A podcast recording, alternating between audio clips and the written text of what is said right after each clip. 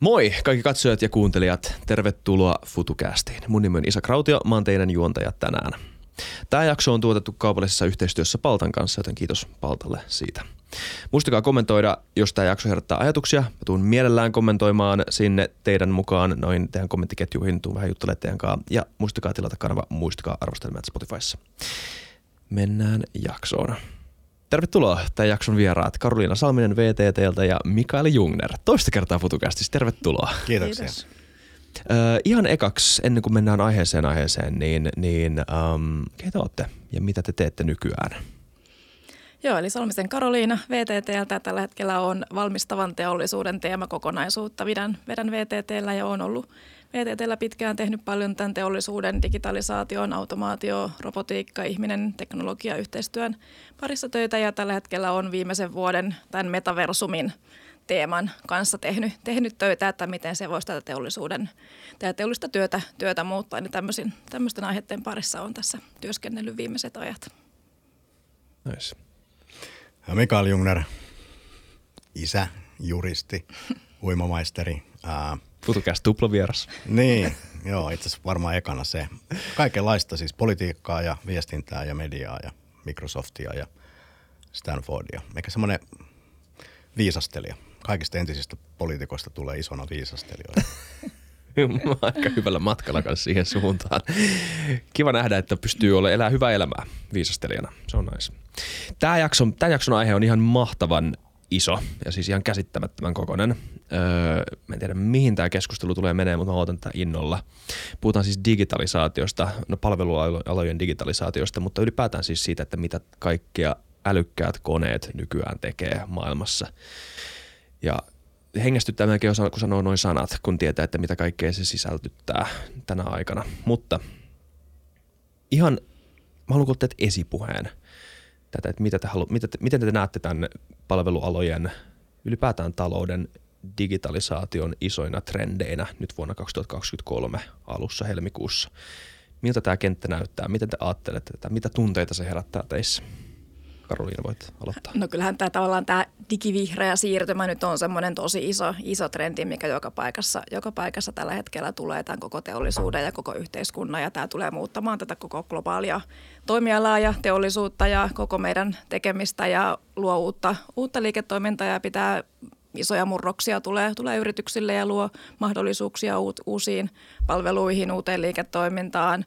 Myös juuri tämä, vaikka nyt me ollaan niin enimmäkseen tämä teollisuuden digitalisaatio katsottu, jos siltä kulmalta katsotaan, niin siellä automaatioaste nousee, työn kuvat tulee muuttuun ihmisillä paljon ja justiin dataa kerätään huomattavasti paljon enemmän, mitä sillä tiedolla tullaan jatkossa tekemään. Se mahdollistaa paljon uutta liiketoimintaa, se mahdollistaa ihmisten työnkuvien murrokset, se tuo tämän maailman tavallaan yhteen kokonaan, että se hävittää nämä globaalit rajat, se tuo meidät toisiamme lähemmäs ja sitä kautta tuo sitten niitä globaaleja mahdollisuuksia tosi paljon esimerkiksi enemmän. Ja tämä fyysisen ja virtuaalisen maailman sekoittuminen on myös yksi semmoinen iso trendi, mikä tässä on tulossa tässä lähiaikoina ja se taas tuo sitten taas uuden ulottuvuuden sitten tähän koko kenttään. Ja totta kai tosiaan tästä niin kuin kestävästä suunnasta, mikä tulee, niin se mahdollistaa tosiaan ja pakottaakin meidät muuttamaan sitä tapaa, että minkälaisia tuotteita ja palveluita tulee sitten olemaan. Ja Suomella on mahdollisuus siinäkin esimerkiksi olla sitten hyvinkin edelläkävijä maa. Siinä ei jäänyt kauhean paljon enää. Se oli hyvin kuvattu. Jos sanoo vähän kansanomaisemmin saman, niin jos pystytään näitä ympäröivän maailman ilmiöitä muuntaa nolliksi ja ykkösiksi, niin se tarkoittaa sitä, että silloin tietokoneet, ohjelmistot pääsee jauhaan niitä. Ja nehän on teholtaan niin kuin 10–100 miljoonaa kertaisia ihmisaivoihin verrattuna. Mikä tarkoittaa sitä, että digitalisaation myötä me tiedetään, mitä missäkin tapahtuu aika tarkkaan. Me tiedetään, mitä tarvitaan, miten meidän teot vaikuttaa ja niin edelleen. Ja onhan se siis todella niin kuin huikea muutos ja ehkä semmoinen hyvä esimerkki, että vielä joskus 90-luvulla ihmiset matkustaessaan tarvi mukaan karttoja ja kaikkea tällaista. Ja nyt kännykkä kertoo aika tarkkaan, missä sä oot ja miten sä pääset sinne, minne sä haluat ja niin edelleen. Eli se on niin kuin tuonut kaiken sen informaation, mitä maailmasta löytyy sille yksittäiselle ihmiselle. Yleensä sen kännykän kautta kuhunkin tilanteeseen ja onhan se tosi jännää. Ja sitten myös se, että se systeemi alkaa analysoida sinua. Mm. Että jos miettii omia harrastuksia, joista se ehkä vähiten innostavaa on erilaisten sarjojen katselu toistopalveluista, niin on se huikeeta, miten niistä on sitten Netflixiä tai HBOta tai Amazonin Primea, niin ne tietää, mitä mä haluan, ne tarjoaa sitä. Mun tarvii vaan istahtaa siihen sohvalle ja nauttia naksuista ja seurata tosi mielenkiintoisia tarinoita. Tässä nyt pari esimerkkiä. Joo. Mehän ei voida tietää siitä, että mitä seuraavina vuosina tulee tapahtumaan, koska tässä niin kuin nämä kehityskulut on ollut niin nopeita. Jopa sille kuukauden mittaisia tuntuu siltä nyt viime vuosina, ainakin viime vuotena. Tuntuu siltä, että uusia asioita tapahtui kuukausien välein. Mutta se, mitä me tiedetään, on se, mitä on nyt jo tapahtunut. Meillä on ollut tietokoneita yleisessä käytössä muutama vuosikymmenen jo, ja internet on ehkä isoin yksittäinen meidän elämää mullistanut asia viimeisinä vuosikymmeninä. Mitä me tiedetään tästä? Mitä me ollaan opittu teidän mielestä? Mikä on teidän näkemys siitä, miten tietokoneet nyt jo on muuttanut maailmaa? Sanoisin, että joo, tuntuu siltä, että asiat muuttuu kuukausittain, mutta itse asiassa se muuttuu tosi hitaasti. Voi mennä vuosikymmeniä ja sitten yhtäkkiä muuttuu tosi nopeasti jotain. Ja se muutos ei ole niin, että joku ongelma ratkeaa, vaan se synnyttää uusia ongelmia ja käyttäytymistapoja. Tavallaan kulttuurillinen evoluutio on aika lailla vauhdikasta. Että jos nyt ottaa yhden esimerkin omasta elämästä, joku vuosi sitten innostuin näistä kotiin ruokaa tuovista palveluista. Että vau, onpa helppoa koko maailman, no joo, Helsingin ruokakartta napin painalluksen päässä. Ja sehän oli hirveän innostavaa ja siinä kokeili kaikenlaista, kunnes siihen kyllästyi. Ja sitten yhtäkkiä tulikin arvoon tehdä läheisten kanssa yhdessä sitä ruokaa, jolloin jäi kaikki nämä palvelut käyttämättä. Ja nyt sen sijaan viimeisen, ehkä vuoden aikana on pyörinyt tuolla kaikenlaisissa hipsterikaupoissa ostamassa jotain eksoottisia aineksia ja kokkailemassa kaikkea jännää ja hauskaa kavereiden kanssa. Niin onhan tämä lähtötilanne. Ja sitten, siis lähtötilanne, joka on aika perinteinen, ja sitten tuli tämä voltit ja foodurat toista ruokaa kotiin, ja nyt yhtäkkiä itse kokkailee amatöörinä. Joskus onnistuu, joskus ei. Niin mun mielestä tämä niinku kuvaa hyvin, että se digitalisoituminen tuo palveluja, palvelut muuttaa kulutuskäyttäytymistä, arvoja, ja sitten sä saat löytää jotain ihan uutta. Ja sitten taas se jää käyttämättä se ikään kuin välivaihe. Ja tällä lailla tämä kulttuurievoluutio etenee kyllä tosi nopeasti. Et 10 vuodessa voi tapahtua se, mikä aikaisemmin vei ehkä satoja vuosia. Ja tavallaan myös tästä niin kuin koronan tuomasta etätyöbuumista ja tämmöisestä kaikesta, niin kyllähän tämä teknologia oli jo olemassa ja se oli siellä valmiina ja oli etäyhteyksiä ja oli kaiken maailman videoneuvotteluja ja kaikkea. Että kyllä se tavallaan oli siellä ja se vaati vaan tällaisen niin kuin sysäyksen ja tahdon ja tarpeen ja just tämmöistä niin kulttuurista muutosta ja työtapojen murrosta ja muutosta, että se on se tavallaan, mikä siellä usein näiden isojen muutosten taustalla myös on se ihmisten tavallaan halu ja tapa tehdä asioita ja rohkeus tehdä asioita uudella tavalla. Et usein se on, että siellä on sitä teknologiaa tarvittavaa, on siellä taustalla, on olemassa, mutta sitä ei tavallaan rohkaistuta tai haluta eikä uskalleta ehkä sitten hyödyntää niin radikaalisti kuin mikä vaikka tämä etätyömuutos tässä on ollut. Okei, puhutaan tuosta etätyöstä hetken. Toi on ollut jännä uudehko ilmiö, mutta siis sehän ei ilmiönä sinänsä uusi. Se vaan räjähti skaalaltaan 2 vuotta sitten, 3 vuotta sitten kohta. Mitä me siitä ollaan opittu? Miten se on vaikuttanut teidän näkökulmasta meidän elämään? Ja nyt mä en sano vaan työelämään, vaan siis ihan niin kuin elämään, johon kuuluu työelämä. No, se ainakin mulla on vaikuttanut ihan valtavasti, että mäkin olen pääasiassa tehnyt tämän 2 vuotta kotoa päin etätöitä. Että aikaisemmin mä oon Tampereelta, niin matkusti pääkaupunkiseudulle useamman kerran viikossa ja oli sitten myöhään illalla kotona ja nyt on sitten pääasiassa tehnyt kotoa päin töitä ja pystynyt lapsia kuskaamaan harrastuksiin aina sitten kesken työpäivää ja tekemään sitten ruokaa ja tämmöistä siinä kesken työpäivänä, että kyllähän se on niinku muuttanut sitä työ- ja vapaa-ajan suhdetta ja sillä tavalla sitä elämän laatua ja tuonut valinnan vapauksia ja omille niin kuin vaihtoehdoille. Ja ihmiset pystyy enemmän sen oman elämäntilanteensa mukaan muokkaamaan niitä päiviä. Että kyllä se on ainakin mulla näkynyt kyllä positiivisena siinä mielessä. Se ehkä, siis se suurin muutos, jonka tämä etätyö on aiheuttanut, on se, että se on tavallaan purkanut tämmöisen hyvin perinteiseen Taylorismin hierarkiaan perustuvan työkulttuurin.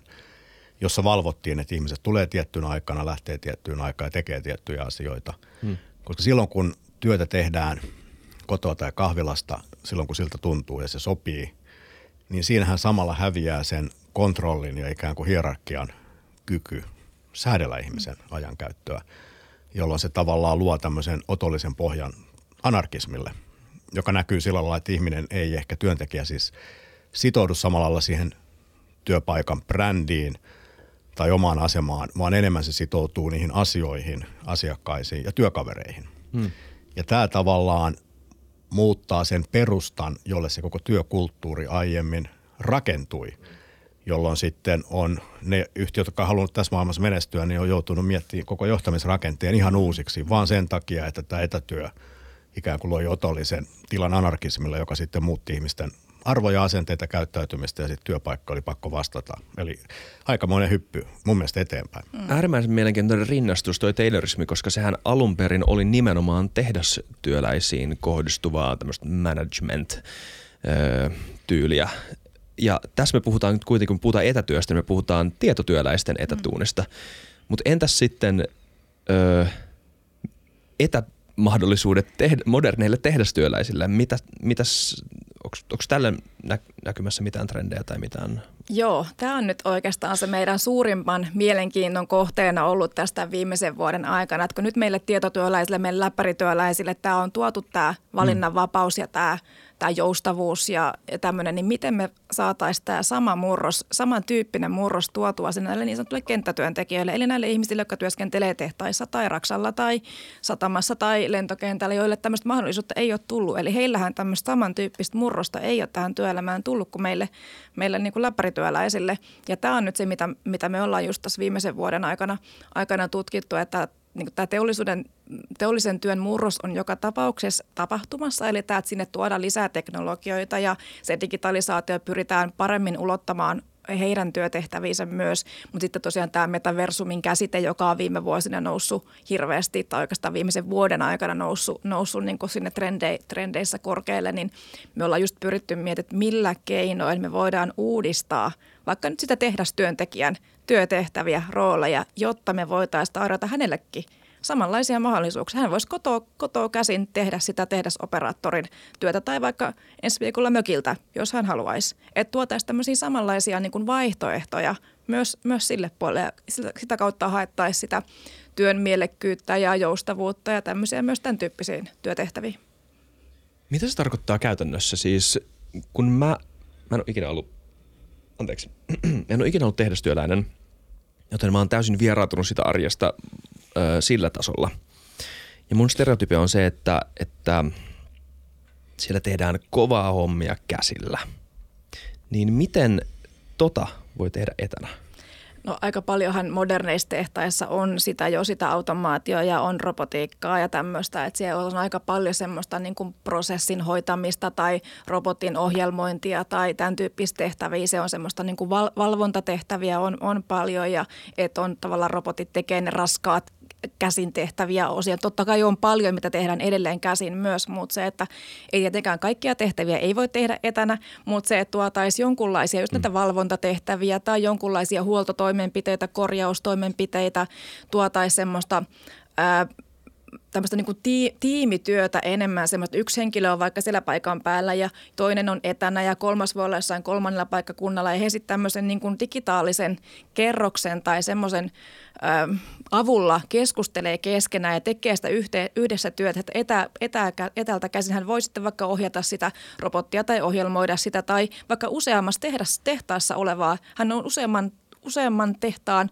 robottien vaikka käyttäjä tai ohjelmoija tai tämmöinen. Hän pystyy tekemään moneen tehtaaseen yhtä aikaa hommin, jolloin me tavallaan saadaan se, just se työn tuottavuus kasvamaan, me saadaan se työn mielekkyys todennäköisesti kasvamaan, jos pystytään tarjoamaan monipuolisempia töitä. Ja freelance-laito-operaattori. No esimerkiksi. Aika hieno.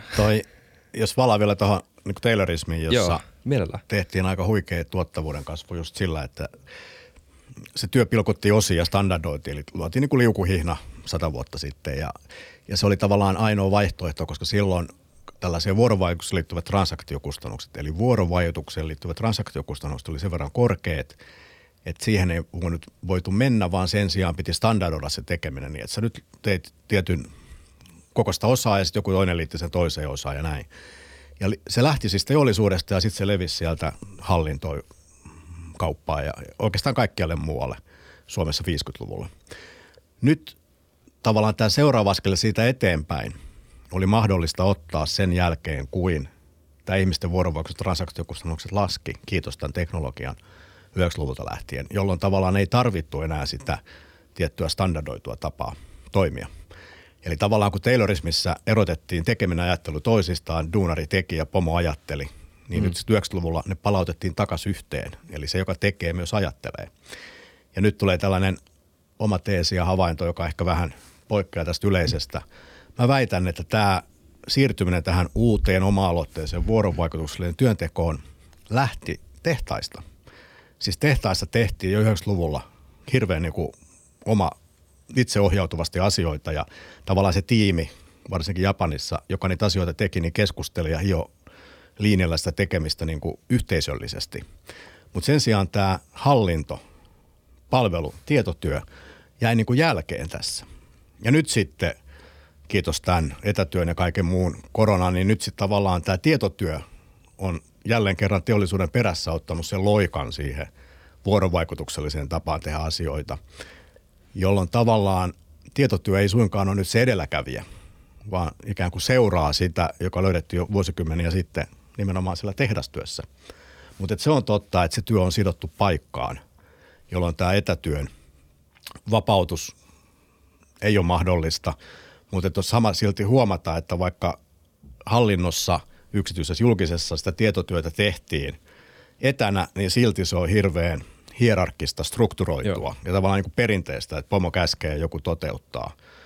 Ja kyllä, siis se, että meillä on tätä olemistoteollisuutta, tehdastyötä, tietotyötä ja kaikki nämä elää samassa yhteiskunnassa, niin väittäisin vähän lopuksi vielä, että ne toimialat, joissa se kilpailu on kaikkein kovinta, on ottanut ne kaikkein rohkeimmat askeleet eteenpäin. Ja nyt mitä seuraavaksi tapahtuu, niin todella mielenkiintoista seurata, koska tämä työelämäuudistus nimenomaan yksityisellä puolella on edennyt ihan huikeasti. Ja nyt ehkä se, joka kannattaa, on tämä julkinen puoli, koska siellä ei ole vielä tapahtunut tätä tiettyä vallankumousta. Siellä eletään vielä ehkä siinä osittain tämmöisessä hierarkkisessa taylorismissa. Pitäisikö eduskunnasta tulla niin itseohjautuva emergentti management? Ei varmaan, sitä sä et varmaan tarkoittanut. Niin siis nyt on hyvä huomata, että se on niin kuin tarkoituksella näin. Siis nimenomaan, joo. Se, että eduskunta on hidas ja politiikka on hidas, niin se ei ole niin kuin buki, se on feature. Se ei ole siis ongelma, vaan se on sisäänrakennettu. Koko meidän hallintojärjestelmä luotiin ihan hetki yhden Euroopan verisimme ja julmimman sisällissodan jälkeen. Silloin koko eduskunta on rakennettu olemaan hidas. Että jos äänestäjät äänestää, no silloin pelattiin kommunisteja ja nyt varmaan jotain muita, jonkun ikään kuin uuden tuulen, niin se eduskunta, koko järjestelmä on suunniteltu, että ne muutokset kestää vuosia, koska ajateltu, että tämä niin kuin estää taas nämä uudet sisällissodat. Siksi mä oon aina näissä jaksoissa, kun me ollaan puhuttu tästä aiheesta, yrittänyt olla se ääni, joka sille, että se on ihan fine, että täällä ei tule lakiuudistuksia joka kuukausi. Jos miettii, että vaikka joutuisi oikeuteen jotain asiaa käsiteltäisiin siellä, niin mä en hirveästi halua, että se tuomari alkaa kovin luovasti improvisoimaan, vaan mä luotan. Liinisti. Niin, musta on niin kuin hienoa, että se menee sillä hyvinkin perinteisellä tavalla se oikeusprosessi. Joo. Okei, tämä on tosi mielenkiintoista. Mä en ole siis eri mieltä teidänkaan. Mä haluaisin vaan haastaa sen siitä Taylorismin näkökulmasta, että koska se, kuten sanoit, se kuitenkin tuotti valtavan tuottavuushypyn. Ja eli se, niin kuin se, toisin sanoen, se adaptoitu siihen kontekstiin. Sillä oli joku hyöty. Se loi hyvinvointivaltion. Niin, kyllä. Ja se toimi siinä organisaatiossa sen sisällä arvonluonnissa. Niin pystyykö itseohjautuvat organisaatiot samanlaiseen työn ohjaamiseen, joka no, sekä ylläpitää sitä tuottavuuden määrää, mutta myös nostaa sitä? Tai kannattaako meidän nostamaan kädet ylös sanoa silleen, että taylorismi on paha, me unohdetaan se, koska se on paha?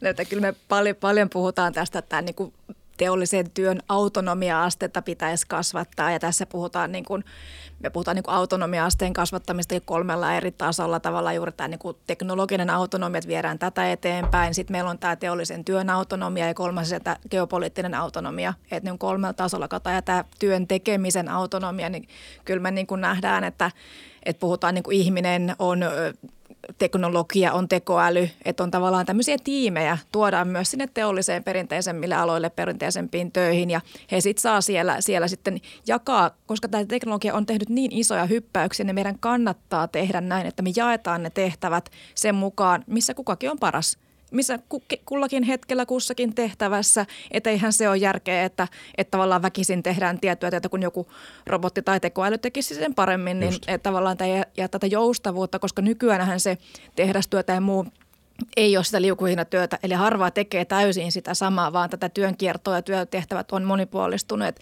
niin silloin tavallaan se työn muokkautuvuus ja nämä tehtävien jako on niin kuin koettu hyväksi ja ihmiset tästä pitää, että he saa itse vaikuttaa siihen vaikka työn sisältöön tai muuten tähän tehdä valintoja. Kyllä. Tässä on myös osittain kysymys tällaisesta hallinnan ja ketteryyden välisestä suhteesta. Ja tämä hallinta, joka siis perustuu siihen, että tehdään analyysi, katsotaan toimintaympäristöä, tehdään strategiaa, jalkautetaan ja mitataan, että se toimii, niin se on todella tehokas tapa toimia silloin, kun ympäristö on ennustettava.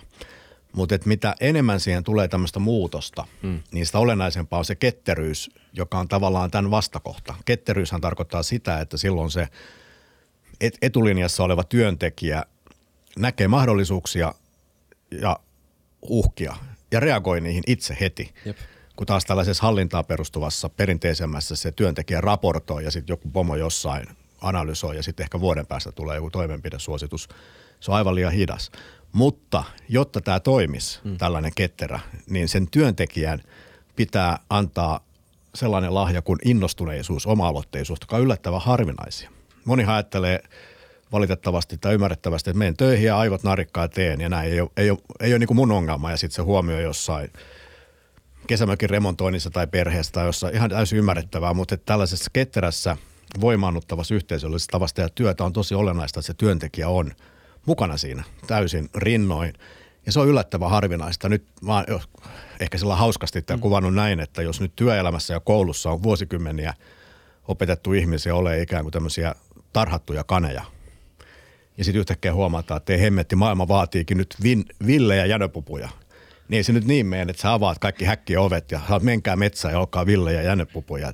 Se on niin kuin huomattavasti vaativampi se muutos tällaisesta ikään kuin ohjatusta siihen, että saat se oma-aloitteinen. Ja tätä nyt sillä vähän kipuillaan. Ja voisi myös sanoa näin, että jos organisaatiossa yhtäkkiä todetaan, että hei, nyt me ollaan itseohjautuva, oma-aloitteinen tämmöinen ja nyt menkää ja tehkää.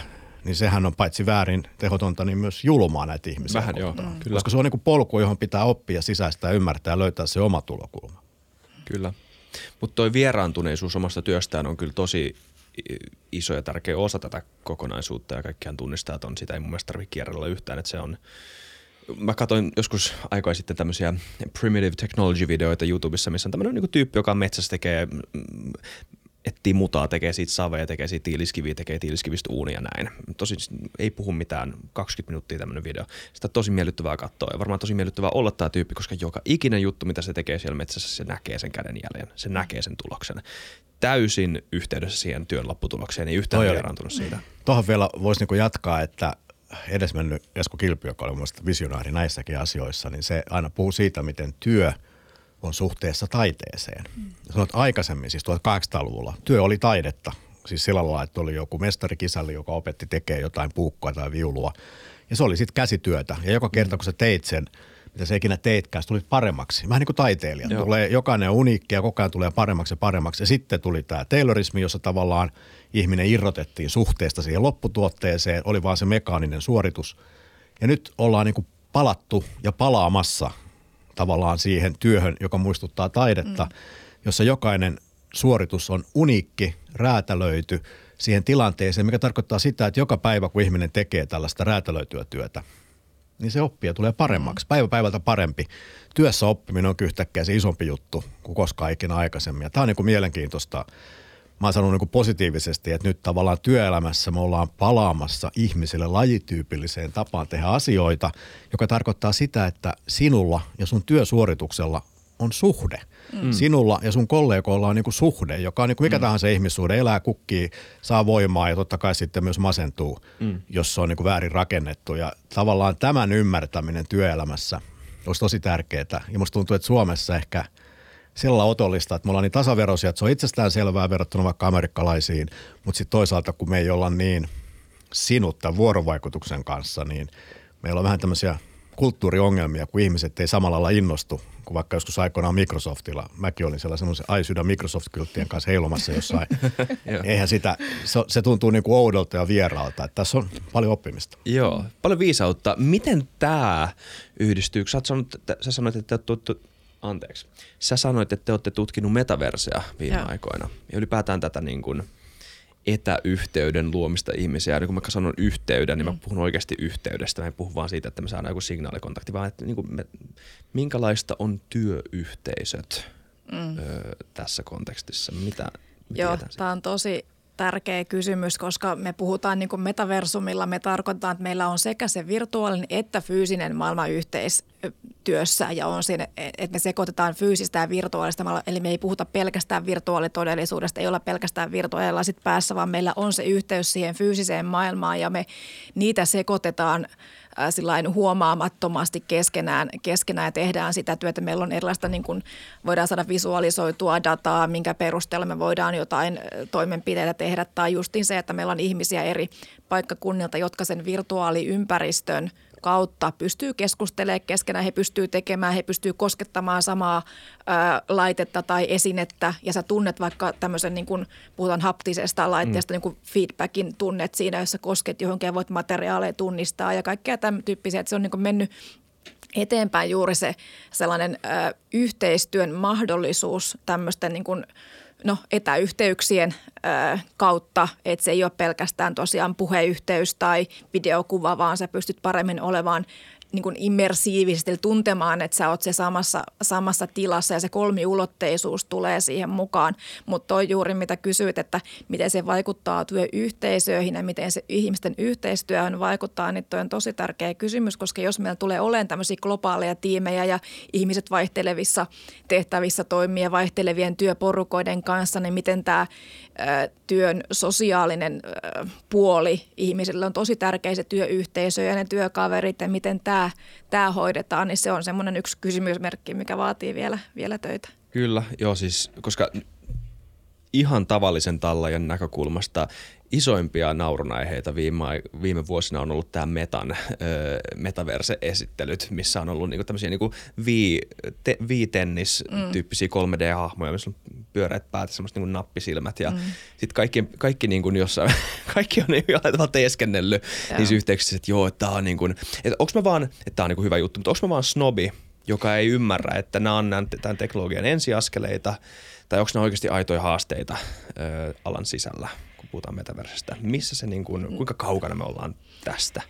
No kyllähän suurin osa, mitä tällä hetkellä on tehty ja mihinkä se on keskittynyt, on tämmöiset erilaiset viihdesovellukset, pelimaailmat ja tällaiset niin kuin vapaa-ajan sovellukset. Siellä on tosiaan, pelimaailmassa ollaan tietysti aika pitkällä jo, mutta se on semmoista niin kuin viihdekäyttöä ja tämän tyyppisiä asioita, mutta nyt me ollaan sitten mietitty, että voisiko se viedä sinne teollisuuteen, että mitä se tarkoittaisi tämmöisessä niin kuin teollisen metaversumin ympäristössä, jolloin me tosiaan tässä meidänkin lähtökohdassa ollaan lähdetty sieltä niin kuin ihmisestä, eli työntekijästä. Eli juuri se, että me ei väkisin tuoda ihmiselle jotain laseja päähän, mitä on epämiellyttävää tai epämukava käyttää tai pakoteta häntä tekemään jotain etänä tai näin, vaan lähdetään muokkaamaan sitä työtehtävää, työn kuvaa, työrooleja, että miten ihminen haluaisi tehdä, miten tämä teknologia voisi auttaa sua, mitä sä voisit tehdä. Eli sellaisia yksittäisiä kokeiluita on tehty jotain etähuoltoja ja tämmöisiä, niitä on ollut pitkään, mutta se ei ole ikinä tullut siitä pitemmälle. Että semmoista valtavirtaisuutta, oikeaa murrosta ei ole tapahtunut täällä niin kuin teollisuuden puolella oikeastaan ollenkaan. Ja se on nyt se, mitä me lähdetty tutkimaan ja viemään eteenpäin juuri tästä niin kuin ihmisnäkökulmasta, eli työntekijä, työtehtävän näkökulmasta, eli miten muokataan niitä työtehtäviä, jotta se ihminen sitten motivoituisi ja kokisi, että hän saa sitä apua. Että just, että silleen ei naureskella, vaan että vitsi, tämä auttokin mua tekemään tämän tosi hyvin tänään. Tänään mä olinkin tosi paljon parempi ja että se, tänään mulla tuli parempi fiilis töistä, kun mä sain tämän onnistumisen suorituksen, onnistumisen tunteen tämän kautta, kun mä sain apua tästä tai olin paremmin työkaverin kanssa, oli hyvät keskustelut tai näin, että tätä kautta lähdetään sitten tuomaan niitä. Kyllä. Sitten se ihan peruskysymys, mikä ei ole helppo, mutta pakko se on taas kysyä kuitenkin, mitä tapahtuu työpaikoille, kun me automatisoidaan näitä erilaisia työtehtäviä? No mä en olisi tosta huolissani, koska noin määritelmällisesti niin työhän tarkoittaa sitä, että korvausta vastaan sä ratkot muiden ihmisten ongelmia. Sitten jos sä ratkot omia ongelmia, niin sit se on harrastus. Mutta kevennys. Mutta siis voisi sanoa näin, että jos ja kun aikaa vapautuu siitä muusta tekemisestä, niin sit sä teet niin kauan jotain muuta työtä, kun on ihmisillä ongelmia. Eli työ loppuu siinä vaiheessa, kun ihmiset loppuu ongelma. Eli ei ikinä. Ja siinä mielessä tämä niin kuin muutos ei ole kovinkaan järisyttävää. Et jos nyt katsotaan taas historiaa taaksepäin, niin tämän päivän ihmisistä ehkä noin 10% riittää tuottamaan sen ravinnon ja aineellisen, mitä tarvitaan tämmöiseen hyvään elämään. Ja se 90% sitten joko opiskelee tai hallinnoi tai mitä nyt ikinä leikkaa toisensa hiuksia tai hieroo tai opettaa jotain laihtumaan. Siis vetää podcastia. Niin. Tai vetää podcastia ja se ei ole millään lailla tarpeetonta työtä, koska voisi sanoa, että mennään siinä Maslowin tarveharkinnassa eteenpäin, niin tämähän on itse asiassa tosi tärkeä juttu. Mutta tälle podcastin vetämiselle, niin sillähän on ihan niin kuin loputon markkina. Ja siinä mielessä tässä vaan ihmiset siirtyy tekemään mun mielestä enemmän sitä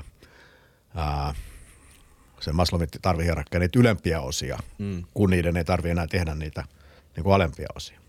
Eli mun mielestä tämä on niin kuin tosi niin positiivinen tulevaisuuden kova, eikä millään lailla niin kuin ahdistava. Ja kyllähän se näkyy tilastoissakin, että nyt työn tuottavuus ei ole noussut, mutta automatisointi on edennyt, digitalisaatio on edennyt. Ja Suomessa on ihan huikea työvoimapula. Kyllä. Tämä työvoimapula tuolla teollisuudessa on aivan valtava, että kyllä niin kuin sillä pyritään, niin kuin, että tällä pyritään siihen tuottamaan myös niitä ratkaisuja, että miten me saadaan niitä työntekijöitä sinne teollisuuden tarpeisiin, me saadaan tämä Suomi pysymään elinvoimassa, me tarvitaan teollisuutta, me tarvitaan niitä ihmisiä tekemään sitä työtä, miten me voidaan rakentaa teollisuuden työpaikoista houkuttelevampia, että ihmiset haluaa tämän päivän nuorisoon, miten me saataisiin heidät kiinnostumaan tämän tyyppisistä työpaikoista, työtehtävistä ja samalla pysymään ja nykyiset työntekijät pysymään näissä työpaikoissa ja tukemaan muun muassa erilaisia osatyökykyisiä tai muita pysymään paremmin siinä työelämässä kiinni, niin kaikilla näillä teknologisilla ratkaisuilla, mitä me halutaan sinne tuoda, me pyritään just tällä tavalla houkuttelemaan uusia työntekijöitä ja muuttamaan tämän alan vetovoimaa kovemmaksi ja tuomaan niistä tehtävistä semmoisia niin kuin mielenkiintoisempia, monipuolisempia ja tuomaan just näitä valinnanvapauksia meillä olisi monipuolisemmalle ihmisjoukolle kiinnostavia työpaikkoja tuolla teollisuudessa. Et työt ei varmasti lopu, että siellä on niin huutava pula työntekijöistä kyllä. Mitkä teidän mielestä olisi ne isoimmat houkuttelevat tekijät? Hankala kysymys. No ainakin toi joustavuus on yksi semmoinen, mitä ollaan niin kuin meidän tuolla papereissa ollaan kirjoitettu, että semmoinen kuin joustavan työn tekemisen mallit tuotaisiin näille niin kuin tämän tyyppisiin teollisuuden aloille, mitä tällä hetkellä ei ole. Sitten tämä niin kuin oman hyvinvoinnin lisääminen sen työn kautta, että miten me voidaan ihmisen hyvinvointia parantaa työn avulla, työn tekemisen avulla. Eli juuri se, että tuodaan niitä yksilöllisiä ominaisuuksia ja taitoja ja tämmöisiä pystytään tukemaan näillä työasioilla ja no se joustavuuteen ehkä menee se niin kuin se valinnanvapaudet ja kaikki tämmöiset ja se etätyöt on yksi mahdollisuus, mutta tavallaan sitä valinnanvapauden tuomista niille ihmisille vaikuttaa siihen oman työnsä sisältöön ja se monipuolisuus. Kyllä. Yksi tämmöinen tulokulma, josta on itse asiassa puhuttu yllättävän vähän, varmaan sen takia, että se on niin outo, mutta että jos vähäkään pohtii niin kuin ihmistä olentona, laumaeläimenä, niin ihminenhän on tosi hormoniohjautuva.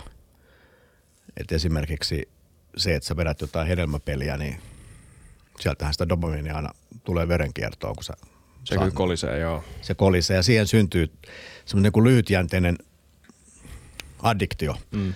Tai sitten se, että sulla on joku tämmöinen tiivis suhde johonkin sun kollegaan, niin sehän herättää oksitosiinia tai serotoniinia, ihan niin kuin mikä tahansa keskustelu kiinni ja endorfiinia, pitkiä suorituksia ja niin edespäin, niin se yksi tulokulma voisi olla se, että miettisi tavallaan tämmöisen leikkisästi tämmöisen niin kuin hormonitasapainon, että se työelämä tuottaa erilaisia mielihyvähormoneja ja sitä lyhytjänteestä, pikkuonnistumisesta tulevaa ja sitten toisaalta sitä, kun lähtee tyyliin maratonille, joka tuo omanlaistaan, tai sitten se, että sä koet mielenkiintoisia keskusteluja, koet itsesi arvostetuksi. Kaikki nämä tuo sen oman hormonikoktailin ja se, että se on niin kuin tasapainossa, niin se olisi yksi näkökulma. Ja kyllä myönnän, että tämä on hiukan far out tämän päivän maailmassa, mutta että noin tulevaisuudessa niin saattaa hyvin olla, että työyhteisössä mietitään tämmöistä hormonitasapainoa. Nyt meillä on liikaa dopamiinia, liian vähän oksitosiinia, että miten me nyt järjestetään tämä meidän vuorovaikutus niin, että tulisi enemmän sitä niin kuin yhteisöllistä mielihyvähormonia. Mä ymmärrän, mitä sä meinaat sillä, että tuolla tasolla ton asian ajatteleminen ja tuolla tasolla sen suunnitteleminen kuulostaa erittäin vieraalta varmaan monen ihmisen korviin, mutta se, että toi on kuitenkin siellä aidon merkityksellisen työn taustalla, toi on se mekanismi. Eiks vaan? Siis monilta osin, ei tietenkään kokonaan. Joo, siis jos katsoo vaikka markkinointia, joka yleensä on näissä aina edelläkävijä näissä, koska siellähän on todella olennaista, että saadaan ihmiset tekemään sitä, mitä mainostaja toivoo, niin siellähän ollaan tosi pitkällä. Että jos katsoo mitä tahansa mainosta tai markkinointikampanjaa, niin kyllähän se puhuttelee nimenomaan hormonitasolla. Ja nyt on kysymys, että miten sä voisit tehdä sen niin kuin työyhteisössä sellainen niin kuin vastuullisesti ja avoimesti, eikä niinkään manipuloiden. Kyllä. Jännä ajatus. Jännä rohkea ajatus kanssa. Tässä oli podcastiin semmoinen outa, mutta tämähän oli futur. On. Kyllä. Joo, ei, mutta siis hyvä vaan. Tulee ideoita. Mutta kyllä toi, mitä te sitten näette palvelualalla tämä tuottavuuden kasvu, mitä se edes tarkoittaa? Puhutaan tuottavuuden kasvusta palvelualoilla. No kyllähän se tavallaan sitä, että meillä on, esimerkiksi jos lähdetään siitä, että dataa on saatavilla niin kuin hirvittävä määrä tällä hetkellä ja miten me voidaan se data jalostaa sitten jonkunlaiseksi tiedoksi ja taas mitä me sillä tiedolla tehdään, mitä me voidaan siitä uutta luoda, että mihin me sitä tietoa voidaan käyttää, minkälaista uutta liiketoimintaa siitä pystytään synnyttämään ja useinhan nämä on erityyppisiä palveluita, mitä voidaan sitten, no vaikka nyt teollisuudesta tai muualta, missä sitä dataa on paljon, niin kuka sitä omistaa, kuka sen käyttää, minkälaista, kenelle sä voit myydä sitä tietynlaista korkeamman lisäarvon tietoa tai muita tämmöisiä, niin siellä on niin kuin hyvin paljon mahdollisuuksia ja on näitä erilaisia alustoja, minkä kautta todennäköisesti jatkossa tullaan enemmän jonkinlaisia palveluita myymään ja tämmöiset niitä kauppapaikkoja niin sanotusti tulee muodostumaan varmasti hyvin, hyvin paljon, niin että kuka ja minkälaista liiketoimintaa sen lähdetään luomaan, niin siinä on isot mahdollisuudet ja sitä osaamisen kehittämistä ja osaamisen hyödyntämistä ja tämmöinen, niin kyllä siellä on isot mahdollisuudet todella paljon uusille palveluille, uusille yrityksille, pienille ja suurille löytää sitä uutta liiketoimintaa näiden avulla. Yksi tämmöinen mun mielestä mielenkiintoinen tulokulma tähän nimenomaan palvelualojen työn tuottavuuteen on tämmöinen häiriökysyntätermi, josta on nyt viime vuosina puhuttu enemmän ja enemmän. Ja tarkoittaa sitä, että siis jos tarjotaan väärää asiaa, niin silloin itse asiassa aiheutetaan ongelmia. Et vaikka nyt mentäisiin 3 Pekkaan ravintolaan ja se on kiireinen, täynnä oleva ravintola ja sitten jollekin tulisi vahingossa laktoosia, vaikka ei haluaisi ja toiselle pähkinää, vaikka ei haluaisi. Sitten ne palauttaa takaisin keittiön sen annoksen, niin silloinhan se prosessi menee rikki. Eli tavallaan se tarjoilija joutuu käymään ylimääräisesti juoksemassa näitä viestejä. Se kiireisen keittiön prosessi, ne joutuu pysäyttämään sen tehdäkseen tällaisen ei-laktoosisen, ei-pähkinällisen ruuan. Ja sitten asiakkaat odottaa, muiden ruuat viivästyy ja se kertautuu se ongelma pelkästään sen takia, että ei ollut sitä dataa alun perin siitä, että okei, sulle ei laktoosia, sulle ei pähkinää.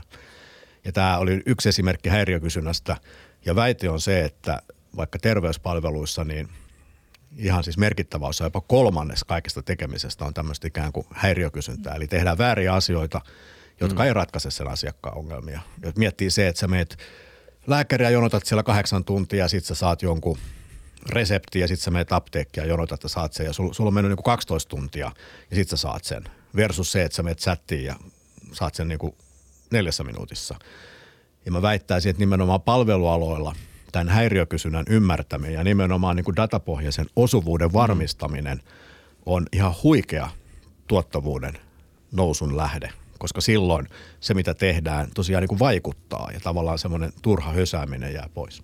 Semmoinen niin kuin tilannetietoisuus. Tilannetietoisuus, mitä tapahtuu missäkin, millä hetkellä, että vältetään semmoinen turhaa ihmisten ja tavaroiden ja tiedon liikuttelua. Tiedetään missä mitäkin on, mitä tarvitaan, milloin me oikealla hetkellä on se, mitä tarvitaan. Että semmoinen just tämmöinen turha välivaihe, että sitä kautta tehostetaan monia asioita. Joo. Tuossa esimerkiksi oli, siis tuon esimerkki, oli Osmo Soinivara aina kertoi aikoinaan, siis terveydenhuollosta, joka on tosi iso resurssisyöppä, ja ihan hyvä niin väitti, että jopa puolet niistä kaikista resursseista rahassa mitattuna, onko työtunneissa, menisi siihen viimeisen, ikään kuin elämän viimeisen 3 kuukauden hoivaamiseen. Totta kai pitää ihmistä hoivata loppuun asti. Jos jollakin on joku vakava sairaus, joka saattaa päätyä menehtymiseen, niin silti totta kai pitää niin kuin hoitaa, mutta se oli vaan hyvä esimerkki siitä, että jos niitä resursseja, niin kuin nyt toivottavasti yritetään siirrettäisiin sinne ennaltaehkäisevään ja sitä kautta poistettaisiin niitä ongelmia ennen kuin ne konkretisoituu, niin tavallaan se koko terveydenhuollon tuottavuus nousisi ihan huikeasti. En tiedä, onko tämä niin kuin totta, koska mä oon vaan niin kuin kuullut, mutta väite oli näin, että esimerkiksi Ruotsissa sitä elin ja viimeiset 2-3 vuotta on tällaista ikään kuin kramppivaihetta, että oikein mikään ei toimi, mutta Suomessa se on 5-10 vuotta, siis tuplasti pidempi. Ja onhan tämä ihan niin kuin loppumaton tavallaan lainausmerkeissä turhan kysynnän lähde, ettei ole tavallaan osattu ihmistä rohkaista syömään oikein ja liikkumaan oikein ja nukkumaan oikein, jotta sitten vältetään nämä myöhemmät kalliit operaatiot. Kyllä. Tässä oli vain yksi esimerkki, että erityisesti palvelualoilla tämä työn tuottavuuden käsittely mun mielestä ei tarkoita vaan nopeampia suoritteita, vaan se tarkoittaa just tätä datapohjaista kokonaiskuvaa ja sellaisten asioiden tekemistä, joka vaikuttaa. Tämä on mielenkiintoinen selvennys, koska iso osa siitä, mikä saa työn tuntumaan jotenkin epäinhimilliseltä, on semmoinen ihmisen konemainen optimointi siihen duunin tekoon. Kun taas tässä nimenomaan kyse on siitä, että yritetään välttää tätä tilannetta. Yritetään sen sijaan lisää inhimillistä itseohjautuvuutta ja datan ja muunlaisen optimoinnin kautta välttämään tilanteita, jossa joudutaan nimenomaan miettimään työnteon nopeutta ja työnteon tämmöistä niin kuin jatkuvaa mekaanista monotonisuutta. Ja että sulla on tilaa sen datan avulla olla itseohjautuvampia, oikeasti ehkä vähän jopa hengittää. Kyllä mäkin muistan tärkeimmät hetket mun duunipaikoissa, silloin kun on ollut palvelualalla joskus niin kuin oikeissa hommissa, eikä podcast-hostina, niin on ollut ne ajat, kun on ehtinyt vähän hengittää ja olla. Ja miettii sitä, että katsoo vähän ympärille, että onko jotain muuta, mitä voi tehdä. Jos ei ole, niin sitten mä juttelen mun kollegan kanssa ja kaikkea tämmöistä. Ne on tosi tärkeitä aikoja, tai hetkiä siis työpäivän aikana. Joo, siis tuossa oli esimerkki tässä niinku viestinnän tai ehkä konsultoinnin tietotyön maailmasta, niin siellähän on tosi tärkeää se, että miten ihmiset kohtaa toisensa. Voisi sanoa näin, että se, että levittääkö ihminen hyvää energiaa, niin kuin te nyt teette molemmat, kiitos, vai semmoista niin kuin huonompaa energiaa, niin sillä voi olla aikamoisia seurauksia. Että vaikka nyt otetaan joku esimerkiksi tällainen, vaikka nyt joku raportointi jollekin yritykselle, niin on ollut jotain tapauksia, jossa siinä on ollut 20 tämmöistä kierrosta, jossa on tuotettu jotain ja sitten asiakas on palauttanut ja sitten se on korjattu ja taas palauttanut, koska se tieto ei ole oikein kulkenut. Ja sitten taas jos saadaan, me itse kutsutaan tätä tämmöiseksi niin kuin lämminhenkisten ihmisten tekemiseksi, jossa tavallaan on se luottamus ja suorapuheisuus, niin silloin voidaan välttää tämmöisiä kierroksia, turhia kierroksia. Eli suoraan kerrotaan, että tätä me halutaan ja sitten olisiko tämä, okei toi otetaan ja sitten pidättäydytään siinä, koska luotetaan siihen toiseen. Eikä välttämättä tarvitse aina käydä kysymässä pomolta lupaa tai mielipidettä tai mitä ikinä.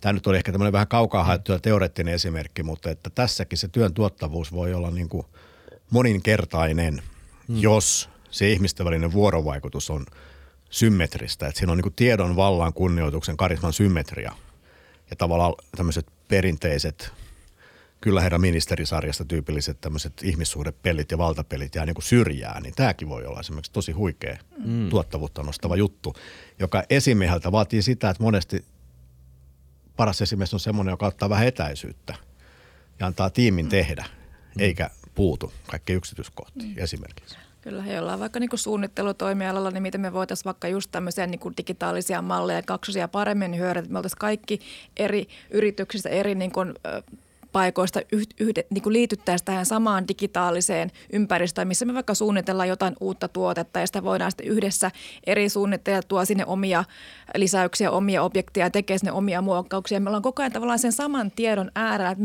meillä välttää juuri tämä edestakainen lähettely ja tämmöinen voidaan tehdä erilaista validointia, voidaan ottaa jopa loppukäyttäjiä siihen samaan digitaalisen ympäristöön, antamaan mielipiteitä, antamaan palautetta. Mun mielestä toi väri olisi kivempi kuin toi ja kaikkia tällaisia ottaa tavallaan mukaan enemmän suurempi ihmisjoukko mukaan tekemään tällaisia vaikka suunnittelutoimia, jolle me saadaan se työtä tehostettua paljon ja juuri saamaan sitä niin kuin tuottavuuden kasvua. Tästä innostuu, koska taas niin esimerkki tästä viestinnästä. Mä itse olen tämmöisessä kansainvälisessä konsernissa, meillä on 28 eri maata. Niin nyt tavallaan semmoisessa niin kuin perinteisessä 10 vuotta sitten olleessa maailmassa, jos haluttiin, että vaikka Brysselistä joku konsultti tulisi jeesaamaan jossain Helsingissä tapahtuvassa projektissa. Niin käytännössä meni niin, että mä otin yhteyttä sinne, olisi ottanut yhteyttä sinne heidän toimitusjohtaja, olisi puhuttu tästä ja joo okei, ja sitten sen jälkeen se olisi valinnut jonkun ihmisen ja sitten se olisi niin kuin infottu.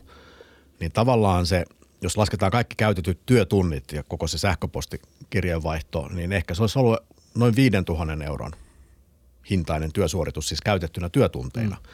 Mutta nyt kun on toimiva toiminnanohjausjärjestelmä, niin sitten vaan niin viestiä, että hei, voit sä katsoa tätä, ja sitten se katsoo ja palauttaa sen ja kirjaa sinne järjestelmään, että okei, se käytti siihen tunnin, jos hinta on vaikka 200 €. Niin silloin 200 € laskennallisella työpanoksella saadaan se sama, mihin aikaisemmin meni 5 000 €. Pelkästään sen takia, että just tämä äsken Karoliina hyvin kuvaama vuorovaikutus on niin kuin mahdollisimman suoraan selkeää ja automatisoitua tai digitalisoitua ehkä oikeampi sana. Ja yhdellä sanalla pystyy myös vastaamaan tähän kysymykseen, että tästä palvelualojen tehokkuudesta, ja se on siis ChatGPT yhtenä esimerkkinä vaan. Puhutaanko, laitetaan pieni pintoon, koska mä haluan vielä kysyä teiltä yhden kysymyksen ennen siitä, me voidaan vaikka lopettaa jakso pienen ChatGPT-mehusteluun, mutta mulla on vähän hivelty tai silitetty tai pyyhkäisty tai hipaistu tätä teemaa. Mä haluan vielä kysyä suoraan teiltä ihan teeskentelemättömänä sen, että se on kuitenkin ihan täysin fakta tai mielipide, mutta silti aika varma mielipide, fakta, että meillä on moderni tietoteknologia on muuttanut maailmaa ihan siis käsittämättömin tavoin, positiivisin tavoin, mutta meidän suhde siihen ei ole pelkästään toimiva, se on aika dysfunktionaalista. Meillä on monta. Nyt mä viittaan ehkä enemmän niihin helppoihin esimerkkeihin, älypuhelimiin ja vastaavanlaisiin teknologioihin. Ja siihen tulee sitten keskustelu siitä, että miten ne on monetisoitu ja miten ne yrittää saada meidän niin kuin hormonaalista toimintaa tavallaan koukutettua. Niin ylipäätään aika laaja kysymys. Miten me voidaan pitää huolta siitä, että nämä teknologiat, mistä me nyt puhutaan, on, kuten sä käytit sitä sanaa ihmisvetoisia. Mitä se tarkoittaa ja miten siitä saisi konkreettisen, ettei se tarkoita ihmisvetoinen silleen suluissa, mutta loppujen lopuksi jotain jonkun toisen vetämä. No kyllä just nämä ratkaisut, uudet teknologiat, mitä tulee olla, niin ne täytyy olla just eettisesti kestäviä ja tämmöisiä niin kuin semmoisella pohjalla rakennettuja. Ja siinä mun mielestä on just tärkeää, että me ollaan Suomessa ja Euroopassa, ollaan siellä kärjessä mukana kehittämässä näitä järjestelmiä ja ollaan mukana määrittelemässä juuri se, että vaikka joku, jos sä käytät vaikka virtuaalilaseita, lisätyn todellisuuden laseita, jotain muuta, niin minkälaista tietoa se sinusta kerää, mitä se voi auttaa sua, jos vaikka sä teet vaikka nyt siellä työympäristössä, sä teet jotain työtä ja sitten se järjestelmä huomaa, että toi on sulle vaarallista, sä kohta meinaat tippua tai kaatua tai sä meinaat pyörtyä tai jotain tämmöistä, se varoittaa sua, jolloin se on sulle itselle hyväksi, se auttaa sua, se pelastaa sut tuolta onnettomuudelta esimerkiksi, mutta se, että silloinhan sen täytyy pystyä sua mittaamaan, niin kuinka paljon sä sitten annat tavallaan lupaa tehdä sille tämmöisiä, mitä se mittaa, mitä se tekee sillä tiedolla, mihin se säilötään, kellä on oikeus päästä näkemään näitä asioita. Että nämä on isoja kysymyksiä, mitkä vaatii just paljon tutkimusta vielä ja tehdään tämmöisiä yhteisiä sääntöjä ja määritelmiä ja turvallisuus on, kyberturva on todella tärkeä asia kaikissa näissä asioissa, koska dataa liikkuu niin paljon ja sitä jaetaan, jolloin se, me halutaan se hyöty saada, jolloin meidän täytyy uskaltaa jakaa sitä, mutta se, että mitä me jaetaan kenelle, niin se on se, mikä on se iso asia ja mä näkisin tosiaan, että meidän täytyy niin kuin Suomessa ja Euroopassa olla edelläkävijöitä juuri tässä, että me varmistetaan se, että minkälaista tietoa meistä kerätään ja mitä sillä tiedolla tehdään. Kyllä. Mutta siis ihan nappipihvi se, että tätä teknologiaa hyödyntääksemme meidän pitää olla dataa. Jep, nimenomaan. Kyllä, dataa täytyy olla aina. Kyllä, että datan perusteella me voidaan tehdä näitä erilaisia tehtäviä ja tuoda niitä apuja ja hyötyjä ja tuoda sitä niin kuin uutta sille ihmiselle. Tämähän on siis tämmöinen itsekorjaava organismi tämä, yleensä tämä elämä, varsinkin länsimaissa, siis avoimen demokratian länsimaissa, että no tämä on hyvä esimerkki, miten todennäköisesti käyttää hyväksi just tätä dataa, mistä sä äsken puhuttiin, niin sillä oli vaikutusta vaikka sitten Ison-Britannian Brexittiin tai Trumpin voittoon, mutta ne oli aika ainutlaatuisia kertoja.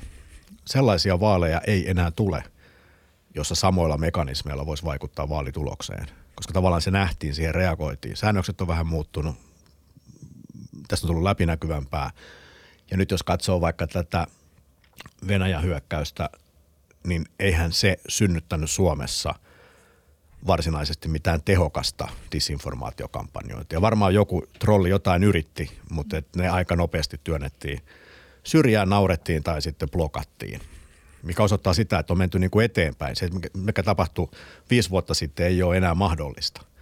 Ja kyllähän se on tosi tärkeää tämä arvopohjaisuus ja sen miettiminen. Että jos nyt vaikka katsotaan näin, että jostain voisi kuvitella, että jos ei nyt niin kohta – vaikka sitten jostain Instan kuvavirrasta voi tekoäly aavistella, että koska joku ihminen, jolla on kaksisuuntainen mielenhäiriö, onko sitä enää edes olemassa. Mutta joka tapauksessa tulee maaniseen vaiheeseen, niin sitten tulee se kysymys, että myynkö hänelle traktorin, kun hän ostaa mitä vaan, vai annako apua, että hän ei tee itsemurhaa sen maanisen vaiheen jälkeen. Niin tämähän on arvokysymys, tämä ei ole datakysymys, tämä on arvokysymys. Ja musta tuntuu, että toi Timo Harakan datakapitalismikirja oli ehkä mielenkiintoisin Suomessa pidetty puheenvuoro, jossa hän kuvaa sitä, että halutaanko me tämmöinen kasinotalous niin kuin USA tai tämmöinen suunnitelmatalous niin kuin jossain Kiinassa, vai halutaanko me luoda tämmöinen ihmislähtöinen markkina, mitä Eurooppa yrittää. Ja kyllähän lainsäätäjä on ollut hereillä. Euroopan parlamenttikomissio on kaikki hereillä. Se on tullut tosi mielenkiintoista lainsäädäntötyötä ja pohdiskelua nimenomaan, että varmistettaisiin tämmöinen arvopohjainen ihmislähtöinen. Mutta se pitää tehdä, se ei tule itsestään, se pitää tehdä. Mä ihailen sun optimismia sen suhteen, että nämä asiat ei toistu enää. Mä en ole ihan varma. Niin, silloin kun mä olin nuori, sä tulee syntynyt, niin kaikki pelkäsi, että tulee happosateita tuhoa Euroopan metsät. No ei tullut. Sitten pelättiin ydinsotaa, ei sitäkään tullaankaan toistaiseksi. Kop. No sitten oli tämä energiakriisi, piti sähköä, kaikki kiertävät sähkökatkot, no nyt sähköä taas on yllin kyllin, inflaatio tuhoaa kaiken, no nyt tuli maltillinen työratkaisu teknologiateollisuudelta. Hyvin sä valikoit sun esimerkit, no ei kieltämättä tapahtunut. Näin, eli siis yleensä kun on joku tämmöinen nyt kaikki kaatuu, niin ei sit kuten kaadukaan, kun on tarpeeksi monta kertaa elämässä nähnyt, että aina me selvitään, niin siitä tulee semmoinen tietty perusluottamus. Nei. Kyllä, ei, mutta joo, mä samaa mieltä siitä, että me yleensä, mikä se on se Stubbin tosi hyvä, että me yliarvioidaan, liioitellaan tulevaisuus, aliarvioidaan, mä en muista miten toi meni, mutta jotenkin tuolle, että siis tulevaisuus me yliarvioidaan se vaikutus lyhyellä tähtäimellä, aliarvioidaan se pitkällä tähtäimellä. Ei ollut Stubbi, mutta hän kertoo kyllä. Okei, joo, kyllä, mutta siis siitä mä oon samaa mieltä. Mutta kaikista näistä meidän täytyy itse olla, tunnistetaan nämä asiat, täytyy olla aktiivinen toimija, just tämmöisten, ketkä ymmärretään näitä riskejä ja halutaan niinku välttää näitä, niin meidän täytyy olla aktiivisia toimijoita kaikissa kansainvälisissä toimissa ja muissa yhteistyössä. Mä nukun yöni elämässäni levollisin mielin niin kauan kuin joku Karoliina pohtimassa. Joo, kyllä. Se riittää, että joku hiffaa, ei kaikkeen tarvitse. Jep, mutta se, että on aikomus ja hyvän tahtoisesti haluaa ratkaista näitä ongelmia. Se ei vielä ratkaise niitä ongelmia. Se ei ole vielä vastaus niin itse kysymyksiin. Ja ainakin niin kuin politiikassa kommentoi tätä jos olet eri mieltä, mutta politiikassa yksi hyvä semmoinen standardi sille, että pitäisikö joku lakiuudistus tehdä, että pitäisikö antaa valtuuksia jollekin niin kuin elimelle tai toimijalle, niin kannattaa usein käyttää semmoisen niin kuin perusajatusleikin läpi, että entä jos mun poliittinen vastustaja istuisi tai hallitsisi tätä toimijaa, niin antaisinko mä sen lakioikeuden sillä? Se on niin kuin hyvä testi. Niin voiko tämän jollain tavalla vääntää tähän, että okei, jos mulla on teknologia, jolla on edellytys tehdä jotain, jolla on kyky tehdä jotain, mitata jotain, kerätä jotain tietynlaista dataa ja edellytys esimerkiksi tietää musta kaiken. Niin kuin varmaan monella teknologia nyt jo on aika pitkälti tuommoiset ominaisuudet. Niin jos me halutaan hyväksyä, että okei, jos me halutaan päättää, että tämä ei ole ok, että tätä dataa käytetään tähän tiettyyn tarkoitukseen, niin miten me oikeutetaan sen kyky, sen mahdollisuus kerätä sitä dataa tai muodostaa musta semmoinen kokonaisvaltainen kuva. Ymmärrättekö jotenkin tämän mun vähän oudon älyvän kysymyksen? No tavallaan siinä pitää tehdä hyvin niin kuin selväksi sopia niiden vaikka työntekijöiden kanssa, että mihin tätä tietoa käytetään ja mitä mitataan. Ja sitten tavallaan myös nykyään nämä meidän tietoliikenne yhteydet ja meillä on yksityisiä verkkoja, meillä on julkisia verkkoja, mutta meillä on paljon niin kuin mahdollisuuksia jo nyt rajata niillä teknologioilla se, että mihin sitä tietoa menee, onko meillä pilvilaskenta, onko meillä reunalaskenta, meidän täytyy kaikkia niin koko maailmalle levittää, jotta me voidaan saada se tavallaan sen tietyn pienen porukan tai pienen yksikön tai lokaation hyödynnettäväksi se tieto, että kyllä meillä niitä ratkaisuja on siihen rajoittamiseen, mutta se täytyy tehdä sillä tavalla, että me kerrotaan ja käydään yhdessä, sovitaan ne säännöt ja sovitaan ne, että miten ja pitää kasvattaa sitä ihmisten ymmärrystä, osaamista. Että se ihmiset ymmärtää ja tietää, miten näitä voidaan käyttää ja sitä kautta sitten saadaan se hyöty sieltä irti. Sitten on hyvä muistaa, että tämä ihmisten välinen vuorovaikutus on myös dynaaminen systeemi. Siis dynaaminen sillä, että kaikki vaikuttaa kaikkeen. Se on niin kuin itse itseään kehittävä. Jos nyt ottaa tällaisen ehkä hauskahkon esimerkin, että silloin joskus 10 vuotta sitten oltiin sitä mieltä, että nyt tulee nämä diginatiivit, milleniaalit, että se on semmoinen uusi jalo ihmisrotu, joka on kaikkea paljon parempi. Ja nyt sitten on huomattu, että ei siinä niin käynytkään, vaan nämä diginatiivit pisti elämästään Instaan kuvia ja nyt ne katsoi toisessa kuvia ja nyt ne on masentuneen sukupolvi ikinä, kun ne masentui siitä, mikä muista aika hauska. Sori, jos mä loukkasin jotain, mutta se vastaus ei ole se, että nyt kielletään Instaan laittamasta mitään sellaista kuvaa tai että palkataan 300 000 uutta terapeuttia jeesaamaan, vaan se vastaus on, että tästä niin kuin puhutaan. Ja sitten ihmiset alkaa vähän itsekin nauraa, että no okei, hetkinen, että se, että Kallella on hienompi koti ja perhe ja mitä ikinä ja matkustelee kuin minä, niin ei se ole multa hyvä pois. Hyvä Kallelle. Niin, hyvä Kallelle. Ja sit sä ikään kuin kasvat ihmisenä. Ja mun mielestä tää on se mekaniikka, johon kannattaa kyllä luottaa, että ihmiset tavallaan niin kuin näiden kriisien yli, ne niin kuin kasvaa siihen uuteen tietoisuuteen ja tavallaan valaistuu. Ja yksi ihan konkreettinen hieno esimerkki on yritysmaailma, joka vielä joskus 70-luvulla oli se ikään kuin paha, joka vei vaan ihmisten rahat. No nyt tämä arvopohjaisuus ennen kaikkea ympäristösuhteessa on johtanut siihen, että yritysmaailmassa on innostuttu olemaan vastuullisia. Sillä seurauksella tällä hetkellä yritysmaailma Suomessa on se, joka draivaa tätä ikään kuin hyvisten vallankumousta. Esimerkiksi. Kyllä, näin se on. Teit fantastisen duunin mun surkeilla kysymyksillä. Kiitos paljon siitä. Ehkä mä pääsen kolmannenkin kerran. Kyllä.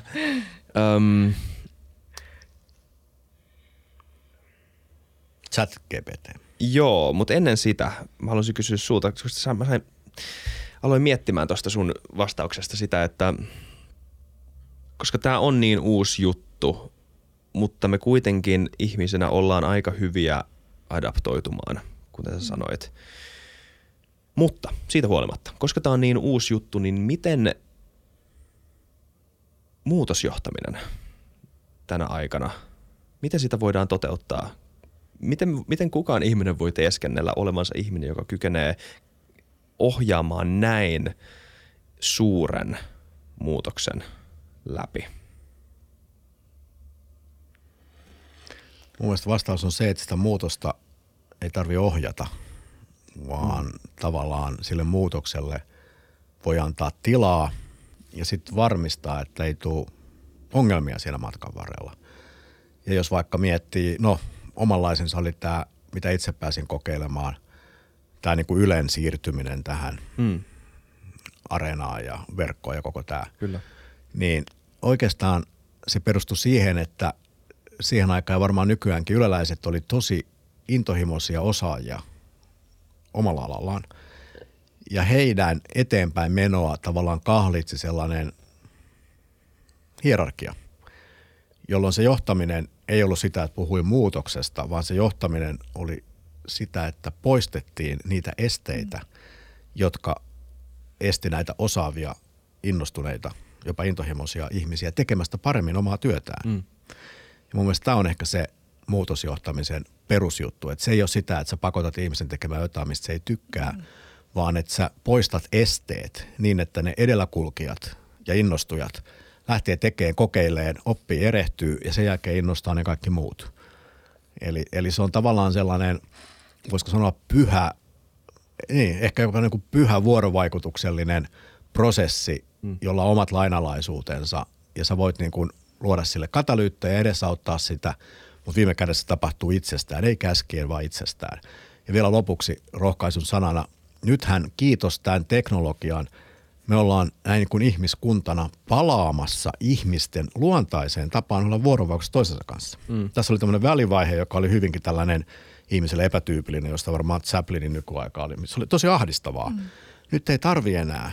Nyt voidaan niin kuin palata siihen Hararin keräilijämetsästäjä ihmisten niin kuin tapaan olla ja elää vuorovaikutuksessa, jossa se perhe olennainen, ihmissuhteet olennainen ja kaikki muut tulee vaan niin kuin napsauttaa. Että haluat kasvislihapullan napsaus, haluat lämpöä napsaus ja sitten sä voit keskittyä vaikka sitten sun kumppanin kanssa miettimään elämän tarkoitusta ja mikä kosketus tuntuu hyvältä. Tuollainen runollinen, rohkaiseva lopetus. Olispa, tää on kyllä jees. Jos tälle ei tule, niin kyllä me hitaankin lapsia.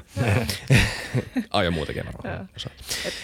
Niin, mutta se kommentoi vaan, jos sulla oli tuohon kommentoitavaa. No mä tavallaan siitä vielä, että juuri samaa mietin tuossa, että se semmoinen kulttuurillinen muutos ja se on niinku se iso asia, että niinku rohkaistaan ihmisiä kokeilemaan ja annetaan niille edelläkävijöille mahdollisuus myös tuolla niinku perinteisemmällä puolella ja perinteisemmillä aloilla ja tuodaan se, annetaan just niille ihmisille niitä valinnanvapauksia ja mahdollisuuksia tuoda ja kokeilla ja ettei pakoteta just, jos nyt puhutaan vaikka nyt tästä virtuaalimaailmasta ja näin ja vähän sitä, mistä alussakin puhuttiin, että sanotaanko mitä pitää tehdä, vaan ei vaan anneta ihmisille ja annetaan niiden edelläkävijöiden kokeilla. Mennään sinne rohkeiden kokeiluiden maailmaan, kokeillaan, testataan, erehdytään, onnistutaan ja kyllä se sieltä sitten lähtee.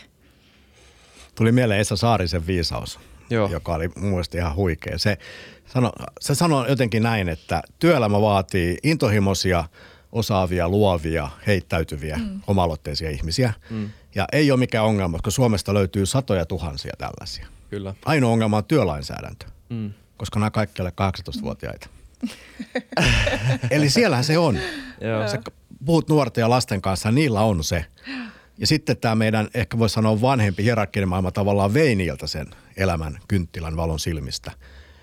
Mutta nyt ei tarvitse enää viedä. Ja koko ajan jatkuva, jokainen sukupolvi tuo sitä samaa elinvoimaa ja nyt se vaan pääsee niin kuin uomiinsa ja muuttamaan maailmaa ihan eri lailla kuin 20 vuotta sitten. Ja mun mielestä tämä on se rohkaiseva juttu. This is going to end very well, sanoisi englantilainen. Kyllä, jep. Mitä, ja sitten jos me yhdistetään tämä vielä tekoälyyn, ChatGPT, nyt me voidaan puhua ChatGPT:stä. Mitä mieltä te olette siitä ylipäätään? Ei edes mitään kysymystä. Mitä te ajattelette? Miten te olette seurannut näitä viime kuukausia? Oletteko te kokeillut sitä? Olen kokeillut ja olen myös yllättynyt siitä, miten hyvä se on. Et ihan oikeasti kyllä se on ollut varmaan parempia ja mullistanut monia asioita enemmän kukaan osassa odottaakaan. Sen tuli niin tavallaan yhtäkkiä jostain puskista. Kuitenkin vaikka tiedettiin, että tämmöistä tehdään, niin kuitenkin se on varmaan jokaisen meistä yllättynyt, mihin kaikkeen se on pystynyt tekemään. Ja se on pistänyt meidät varmaan ajattelemaan vielä kerran täysin uusiksi, että mihin tätä voidaan hyödyntää, mihin tätä kannattaisi hyödyntää, kuinka paljon siihen voi luottaa. Ja kyllähän sille voidaan antaa aika paljon tehtäviä, että se pystyy analysoimaan niin valtavan määrän dataa ja muukin tekoäly kuin pelkästään ChatGPT, että minkälainen sen niin kuin tietomäärän se pystyy analysoimaan sulle valmiiksi, jolloin ihminen sitten voi tehdä sen lopullisen päätöksen. Sen perusta hänen pitää totta kai arvioida sitten, onko se luotettavaa vai ei, mutta kyllähän se mullistaa aivan valtavasti erilaisia tehtäviä. Joo, siis itsekin ihan tässä vuoden alussa kokeilin. Siis tämmöisiä erilaisia lupauksia nyt on nähty maailman sivuja ja suhtaudun äärimmäisen kyynisesti, kunnes mä kokeilin. Kyllä. Siis sekä tätä tekstiä että kuvaa. Ja se oli niin kuin Se oli pysäyttävä. Suunnilleen edellisen kerran sama tuli silloin, kun mä ensimmäistä kertaa pääsin iPhonea kokeilemaan. Mm. Että vau. Ja voisi sanoa näin, että tietotyön näkökulmasta. Että jos nyt tietotyössä kuvannollisesti on niin kuin lusikalla kaivannut ojaa, niin tämä ChatGPT on vähän, että joku esittelee, että unohda se lusikka, tässä on sulle kaivinkone. Mm. Siis se on ihan huikea väline. Mutta se ei ole väline, joka korvaa, vaan se on nimenomaan väline, joka ammattilaisen kanssa yhdessä avaa ihan käsittämättömiä mahdollisuuksia. Ei pelkästään siihen työn tuottavuuteen, vaan osuvuuteen ja kaikkeen muuhun. Et joo, pakko sanoa, että tämä, en nähnyt sitä tulevan ja harvoista asioista on niin nopeasti innostunut niin paljon kuin tästä ChatGPT:stä. Ainoa tietenkin pieni handicap on se, että se toimii valitettavasti huikean paljon paremmin englanniksi kuin suomeksi, mutta ehkä aika hoitaa. Tarkentaakseni sun pointtia, siis se saattaa varmasti korvata työtehtäviä, mutta sä varmaan vastasit siihen, että työn luonne saattaa muuttua sen jälkeen. Se ei siis korvaa ihmisiä.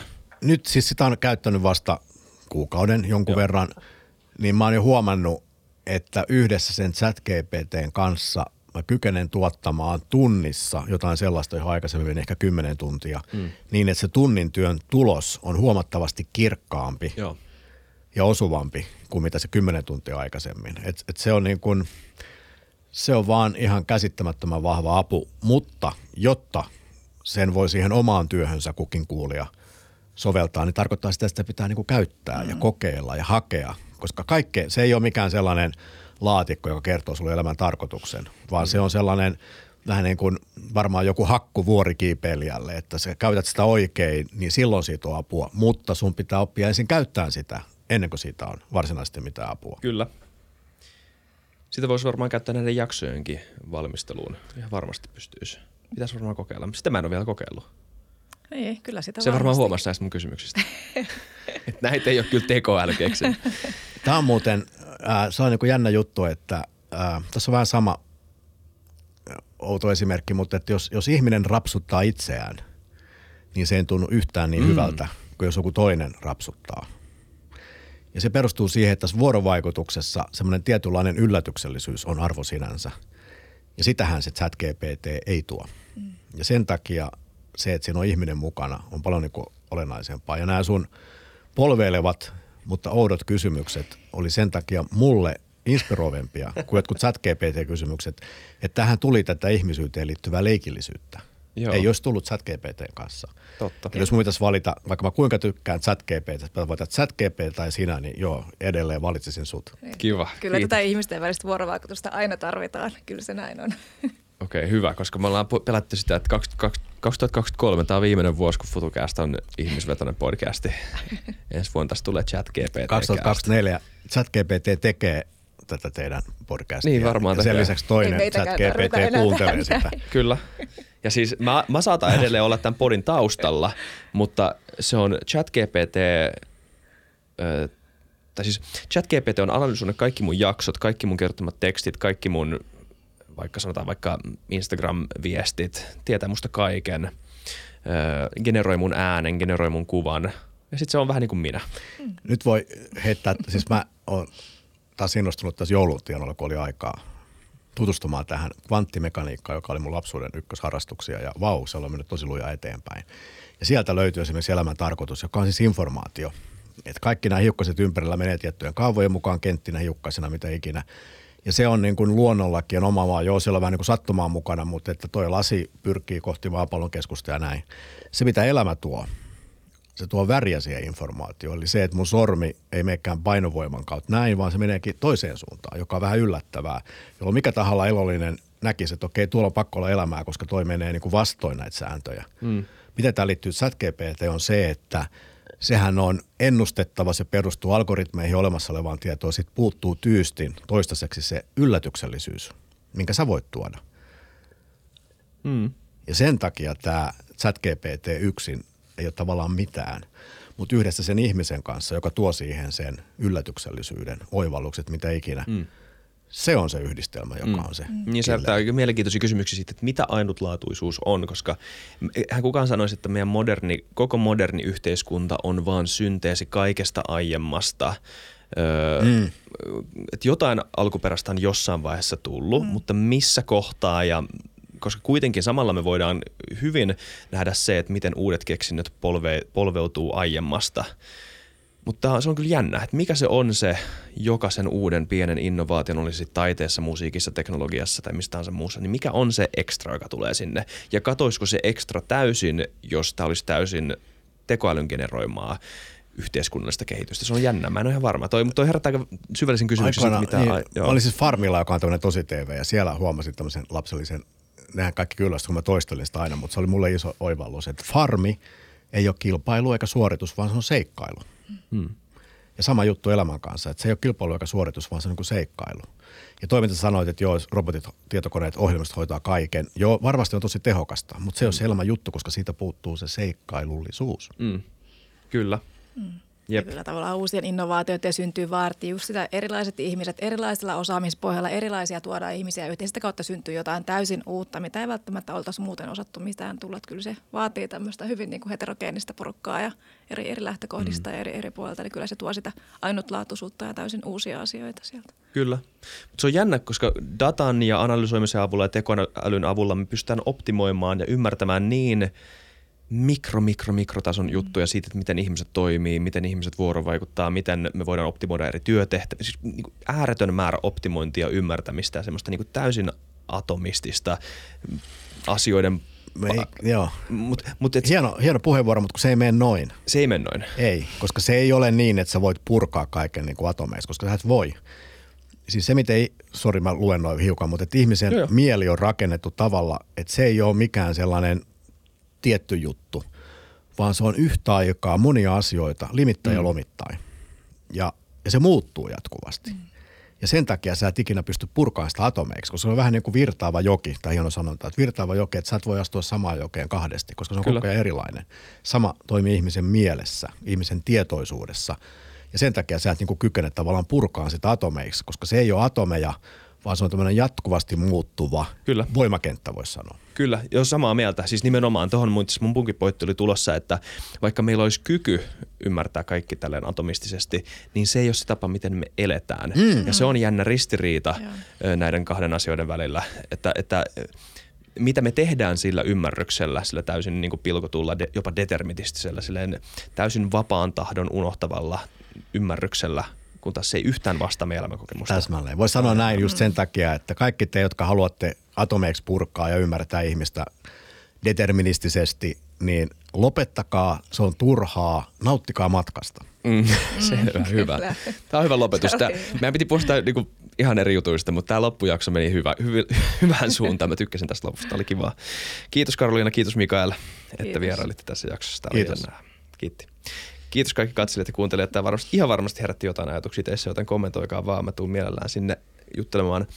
Ja muistakaa tilata kanava, jos tykkäsitte sisällöstä ja muistakaa arvostelemaan Spotifyssa. Kiitos ja moido. Heippa.